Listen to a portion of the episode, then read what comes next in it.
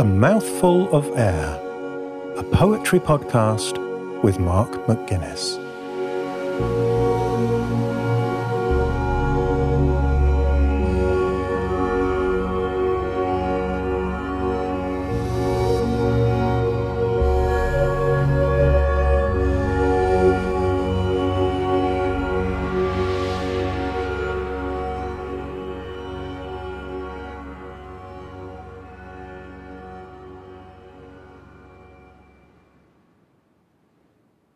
Sonnet 60 by William Shakespeare.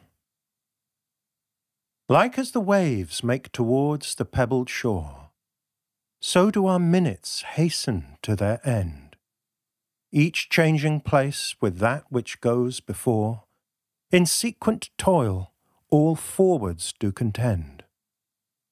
Nativity, once in the main of light, crawls to maturity, wherewith being crowned, crooked eclipses gainst his glory fight, and time that gave doth now his gift confound.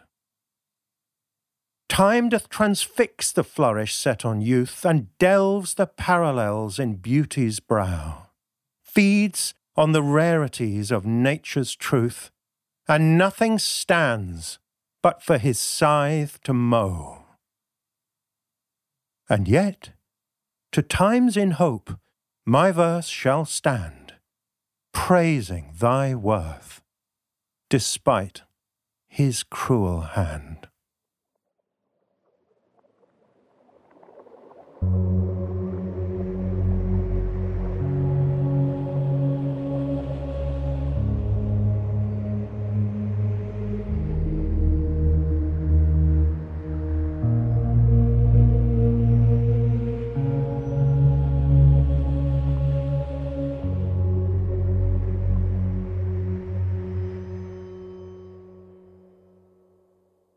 This is an amazing poem about the nature of time, and as Yoda might say, if you aren't scared the first time you hear it, you will be. There's a lot going on in the poem, so to see what's happening, let's look at it in slow motion. And to do that, I'm going to break it down into its separate parts, which is very easy to do because of the form Shakespeare is using. So, remember, in the last episode, we had Mimi Khalvati talking about the two different types of sonnet. She read her beautiful sonnet about eggs, which is an Italian sonnet, also known as the Petrarchan sonnet. And as Mimi said, it's divided into two parts. You've got the octet, the first eight lines, that propose an idea or introduce a topic or a point of view followed by what's called the turn between lines 8 and 9, after which the argument or the perspective or the mood shifts into the sestet, the final six lines, which give us a different point of view or a different emotional tone or conclusion.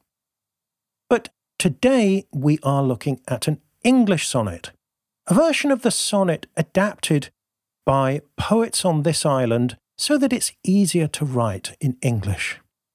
It's also known as the Shakespearean sonnet because Shakespeare is its most famous practitioner. And Mimi described the structure of the English sonnet very memorably, saying it's like a chest of drawers.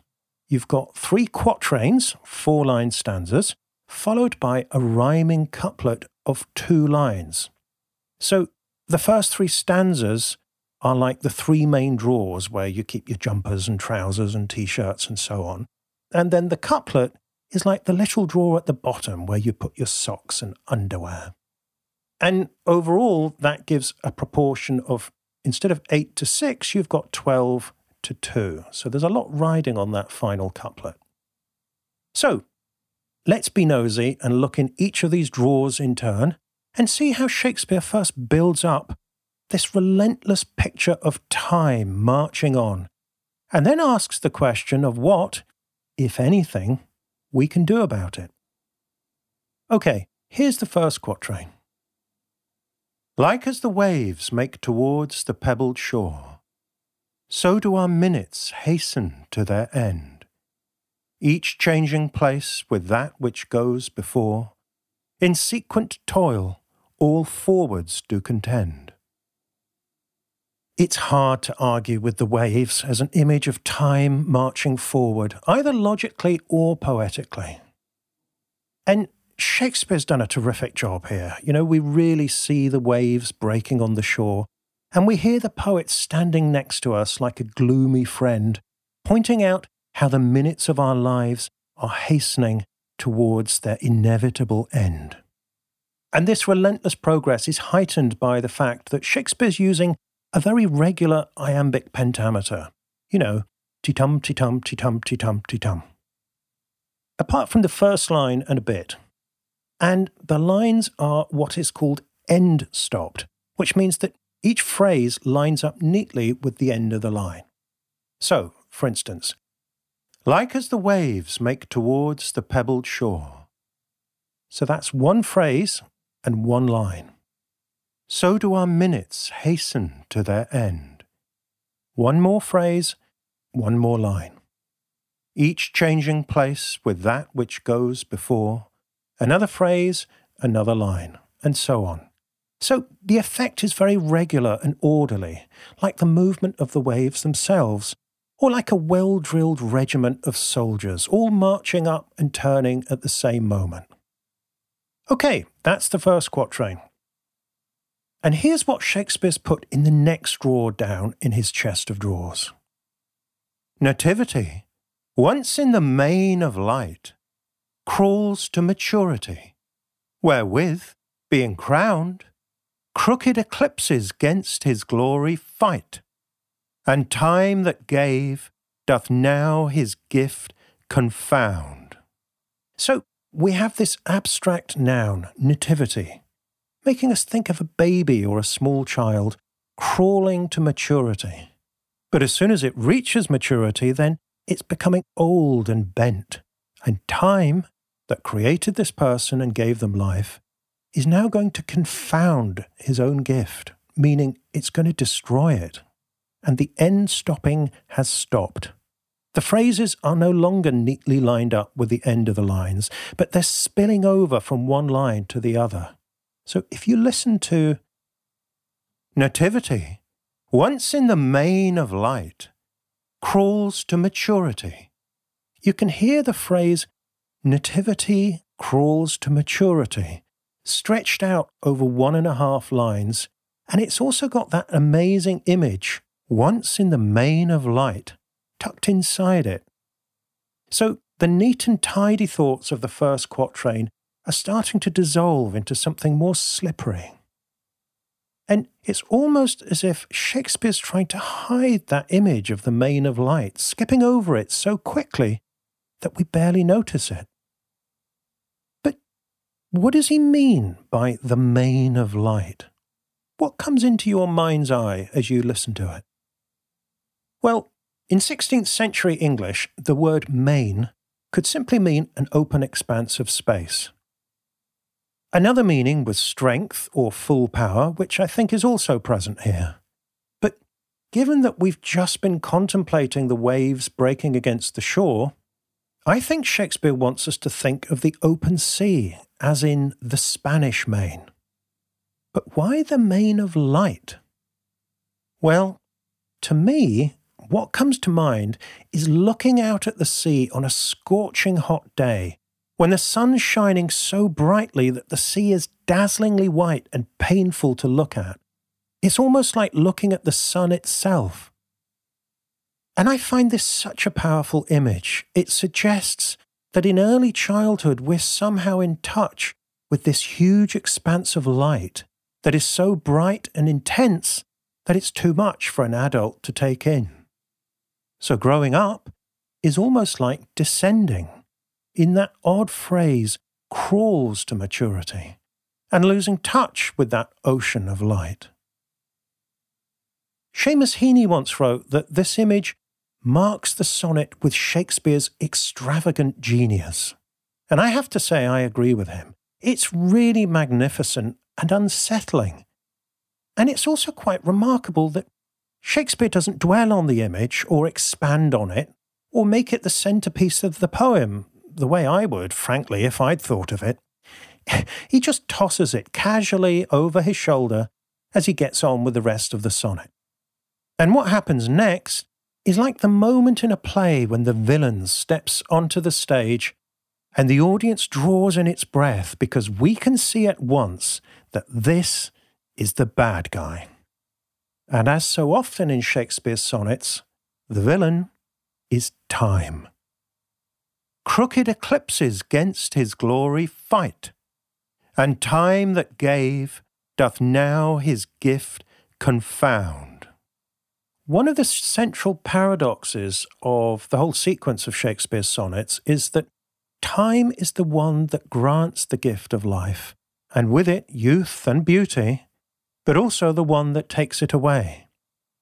And yes, this is a commonplace observation on the nature of life. As Job says in the King James Bible, which was published in Shakespeare's lifetime, the Lord gave, and the Lord hath taken away. But Shakespeare isn't as resigned or as pious as Job. He is furious about it. I mean, one of the odd things about Shakespeare is that he writes as if time is somehow unnatural. He does acknowledge time as the giver, but it's pretty grudging. And he can never quite forgive time for what happens next. You get the sense he thinks time's playing some kind of practical joke out of sheer malice. And it's no accident that Shakespeare has rhymed the word crowned with confound. The rhyme sums up the whole bitter irony of life that even as we are crowned with the best that it has to offer, time's working away to confound us, to destroy us. And at this point, something shifts in the poem. We go from quite a passive description of the progress of time as a process to time with a capital T, time personified, complete with male pronouns, entering like a villain and taking an active role in proceedings. Time doth transfix the flourish set on youth, and delves the parallels in beauty's brow, feeds on the rarities of nature's truth, and nothing stands but for his scythe to mow. Can you hear the change in the voice here? Time is now taking the whip hand driving the action forward. He destroys the flourish, the beauty of youth. He disfigures beauty with the lines of age and eats up all the rarities, all the precious things of nature.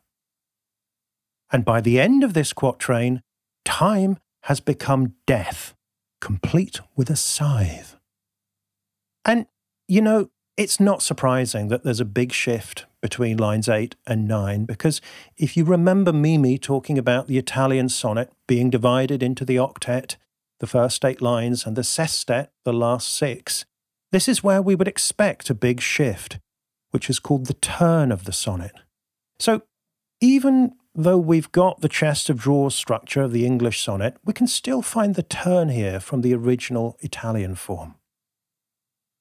And I must admit, I've read this poem on the page for years and years and years.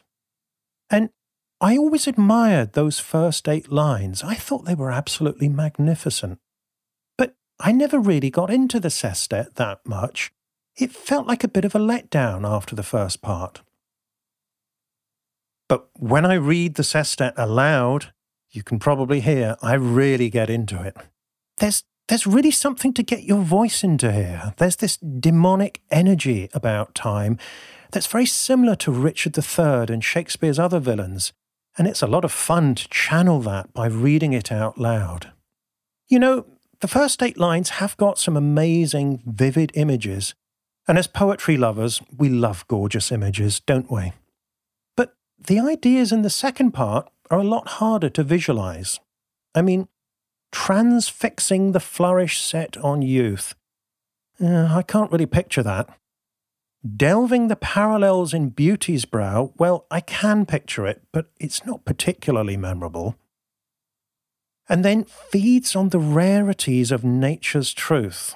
Well, good luck trying to visualize that. But if you forget about imagery and focus on the rhythm and the energy of the words, it's a totally different experience. Which is why I really recommend that you read this one out loud for yourself. It's like taking a sports car for a test drive and feeling the power as it accelerates. Go on, give it a spin.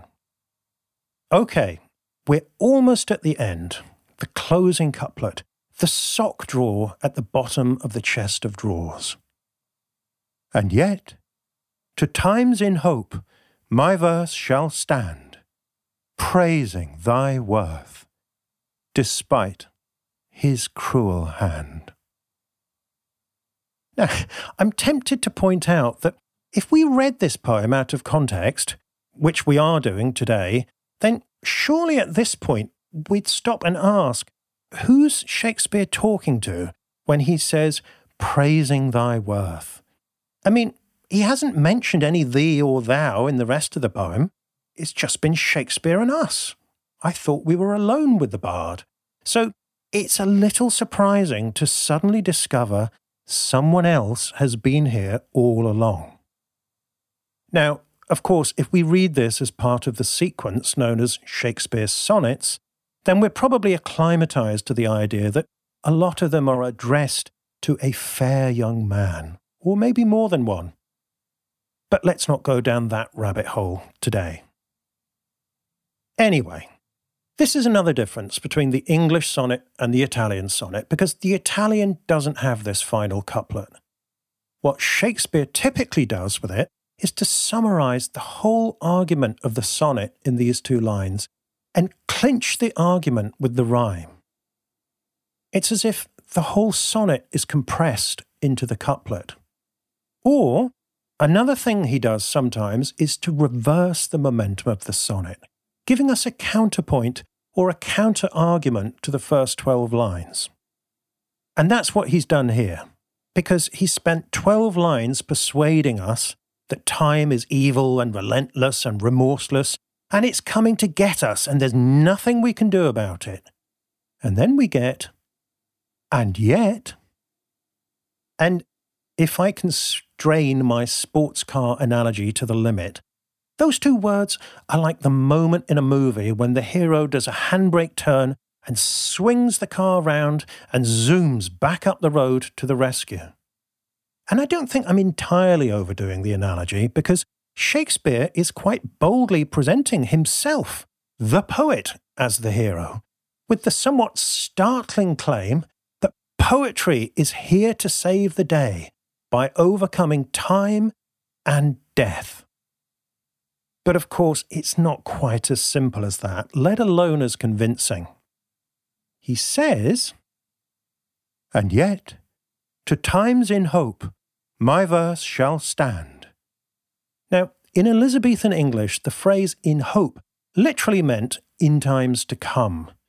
But there's obviously also a suggestion of the other sense of hope, that the speaker's verse can give us hope. But of course, hope is not certainty. Hope can be defeated. Hope can be, and very often is, disappointed. And let's face it, we know what he's saying is complete nonsense. Because we know, and he knows, that his verse is going to disappear too someday, along with everything else in the known universe. And this isn't even the first time Shakespeare has ended a sonnet with this ridiculous argument.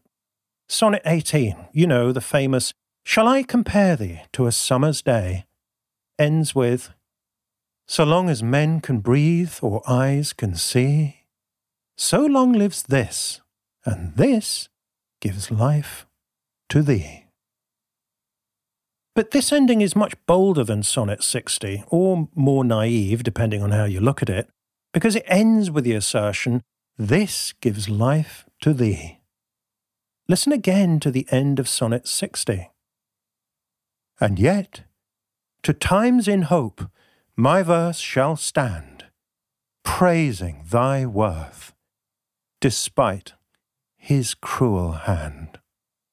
So we have this proud assertion that my verse shall stand, but the rhyme which we should be alert to by now, is with time's cruel hand. Time has the last word, as it always does, and my verse shall stand sounds a bit desperate, a bit like Shakespeare's last stand. And yet, tempting as it is to see this ending as a heroic failure on Shakespeare's part, I can't help wondering whether he has in fact succeeded, although not quite in the way he intended. I keep thinking about that main of light, that watery expanse of light, shining and glittering at the heart of the poem. Seamus Heaney calls this image an unpredictable strike into the realm of pure being, which is a great way of putting it. I mean, it's almost as good as the sonnet itself. And if I were a mystic, I'd be tempted to say Shakespeare has given us a glimpse of eternity, of a timeless dimension that makes the linear progress of time irrelevant. And he's done this through the prism of poetry. And maybe that's the real achievement of a great poem like this, even if it won't last forever.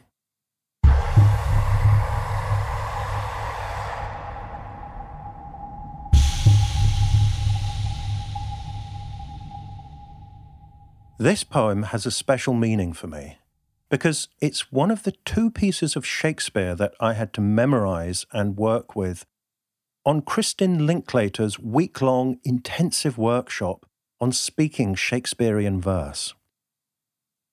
We all had to do a sonnet and we all had to do a soliloquy. So this was my sonnet. And I remember feeling a bit out of depth on that course because really, it was a course for actors. And a large part of the group was composed of professional Shakespearean actors. And they were a really lovely group of people. And possibly because quite a few of them were American and quite a bit younger than me, they seemed to be a fair bit more extroverted than me. So, as the introverted British poet, I wasn't exactly in my comfort zone.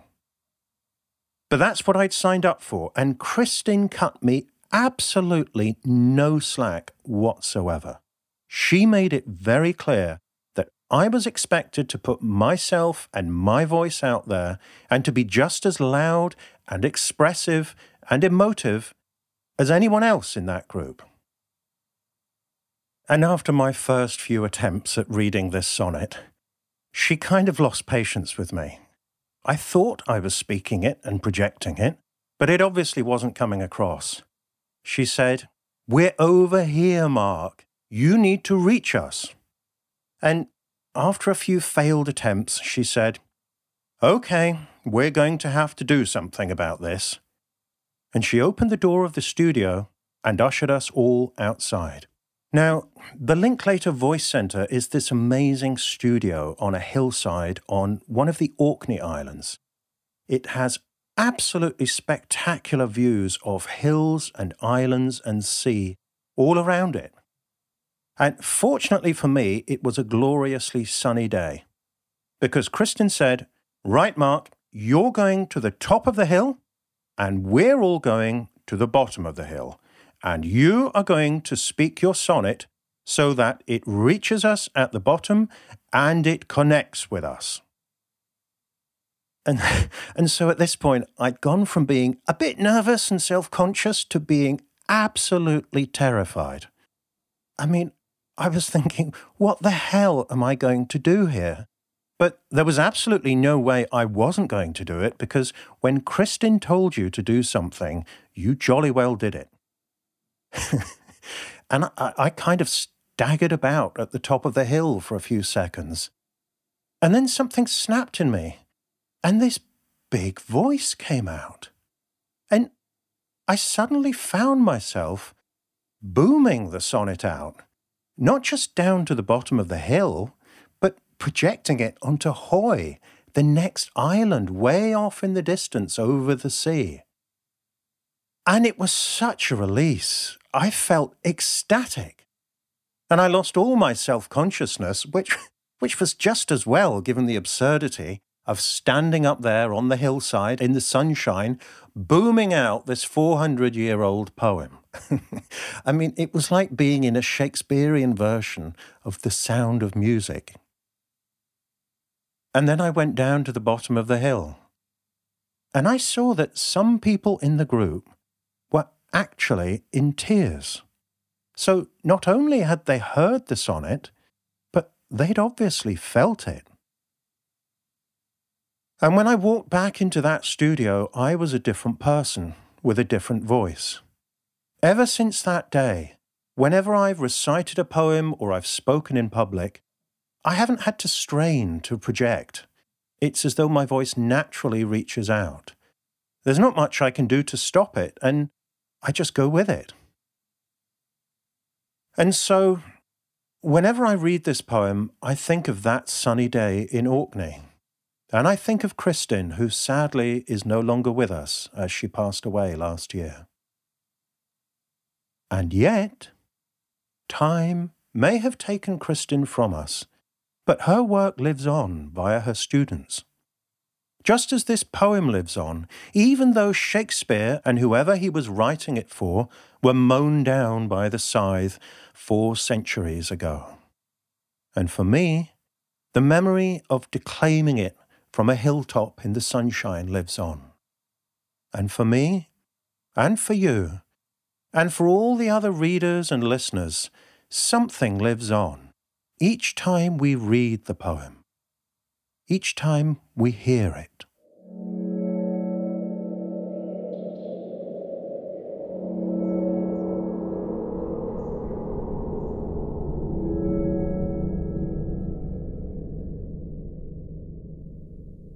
Sonnet 60 by William Shakespeare.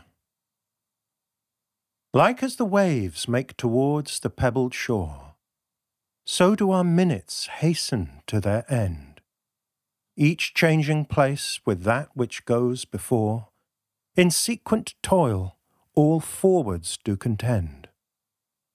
Nativity, once in the main of light, crawls to maturity, wherewith, being crowned, crooked eclipses gainst his glory fight, and time that gave doth now his gift confound.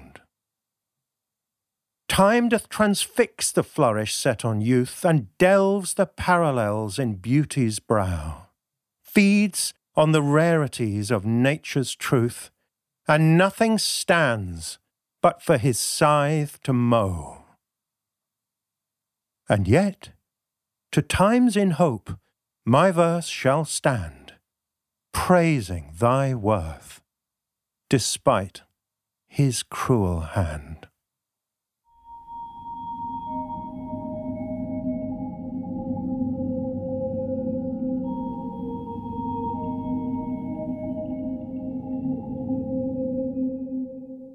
William Shakespeare was an English poet, playwright, actor, and entrepreneur who was born in 1564 and died in 1616.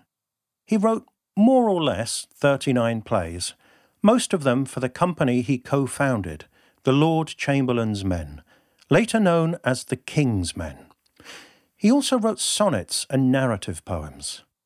Seven years after his death in 1623, two members of the King's Men, John Hemmings and Henry Condell, published a collected edition of his plays.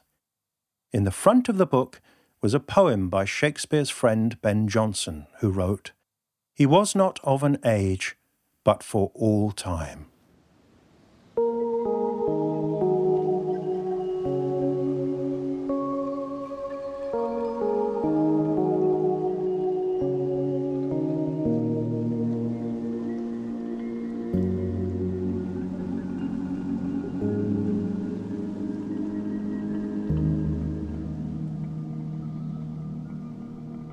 A Mouthful of Air is a poetry podcast hosted by Mark McGuinness. New episodes are released every other Tuesday. If you enjoy the show and you'd like to help me reach more poetry lovers, you can do this by telling a friend about it, or by taking a few seconds to leave a rating or even a brief review on Apple Podcasts. If you would like a full transcript of every episode sent to you via email, including the poem text, you can sign up for this at a mouthfulofair.fm slash subscribe. If you'd like to follow the show on social media, you can find all the links as well as a full episode archive at a mouthfulofair.fm. The music and soundscapes for the show are created by Javier Weyler. Sound production is by Breaking Waves, and visual identity by Irene Hoffman. A Mouthful of Air is produced by the 21st Century Creative, with support from Arts Council England via a National Lottery Project grant. Thank you for listening. I'll be back soon with another poem.